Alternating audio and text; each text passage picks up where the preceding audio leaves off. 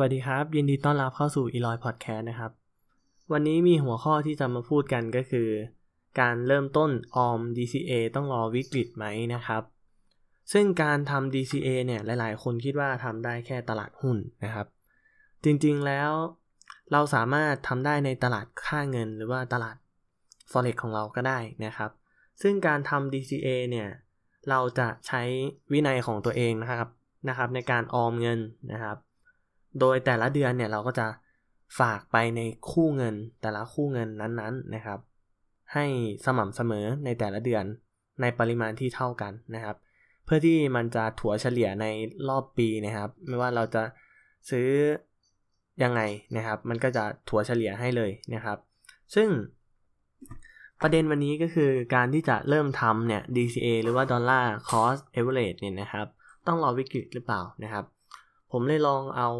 ตัวอย่างของกรณีศึกษาในการออมหุ้นมานะครับสำหรับใครอยากออมในตลาดค่าเงินก็สามารถทำได้นะครับ ซึ่งวันนี้นะครับนำกองทุนประเภท Index Fund เนี่ยมีการเคลื่อนไหวของ Set Index นะครับมาทำการ Back Test ย้อนหลัง 10 ปีนะครับแล้วเราจะมาดูกันว่าการลงทุนในแบบ DCA เนี่ยมันจะสร้างผลกำไรให้เราได้หรือไม่นะครับ ซึ่งตอนนี้นะครับผมขอแบ่ง ช่วงเวลาใน 10 ปีนี้นะครับ ใน 10 ปีนี้แบ่งออกเป็น 3 ช่วงเวลานะครับ มี 1 ก่อนเริ่มเกิดวิกฤตนะครับ 2 ช่วงวิกฤตนะครับ แล้วก็ 3 หลังเกิดวิกฤตนะครับ ซึ่งหลายๆ คนก็สงสัยอีกแล้วครับว่า 10 ปีที่ผ่านมาเนี่ยเรามีวิกฤตด้วยเหรอนะครับ ก็บอกตรงๆเลยนะครับว่ามันก็มีของมันอยู่แล้วนะครับ ก็โชคดีนะครับที่ ข้อมูลช่วง 10 ปีก่อนหน้านี้นะครับ มี Hamburger Crisis อยู่นะครับ ซึ่งประสบการณ์ส่วนตัวนะครับจำได้ว่า Hamburger Crisis เนี่ย มันน่าจะกินเวลาไปประมาณ 2 ปีเลยนะครับ ซึ่งตลาดหุ้นตอนนั้นก็ถือว่า หุ้นที่ดีๆครับ ราคาต่ำราคาถูกมากเลยทีเดียวนะครับ ซึ่งความน่าสนใจอยู่ที่คนที่ เริ่มลงทุนก่อนที่จะเกิดวิกฤตเนี่ยครับ คนที่เริ่มลงทุน และคนที่เริ่มลงทุนในช่วงวิกฤตนะครับอ่าฟังดีๆนะ คนที่เริ่มลงทุนก่อนที่จะเกิดวิกฤต และก็คนที่เริ่มลงทุนตอนช่วงวิกฤตนะครับ ในช่วงแรกๆ เนี่ย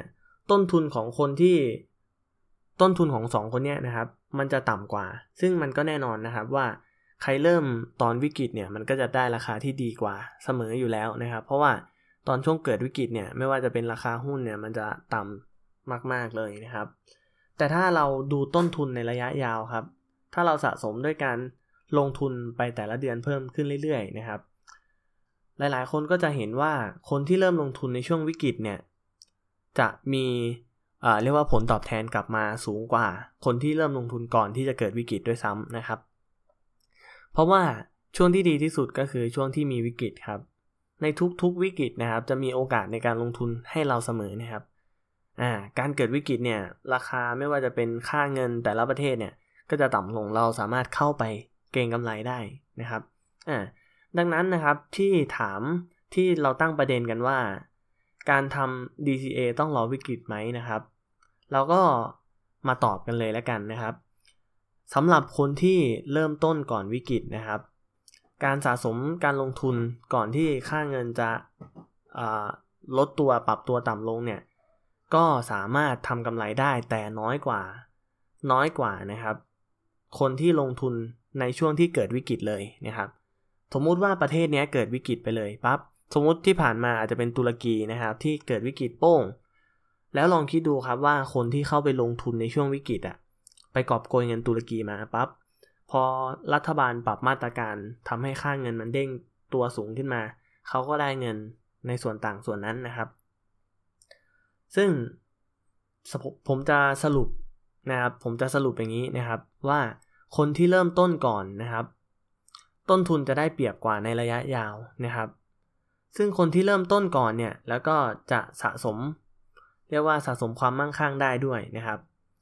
แล้วก็การทำ DCA จริงๆ เนี่ยไม่จำเป็นต้องรอวิกฤตนะครับ แต่ใช้ใช้การเริ่มต้นที่รวดเร็วเท่านั้นเองนะครับ เพราะว่าในทุกๆ ช่วงเนี่ยจะมีวิกฤตของมันอยู่แล้ว และการเกิดวิกฤตแต่ละครั้งเนี่ยการทำ DCA ของเราจะไปถัวเฉลี่ยให้อยู่แล้วนะครับ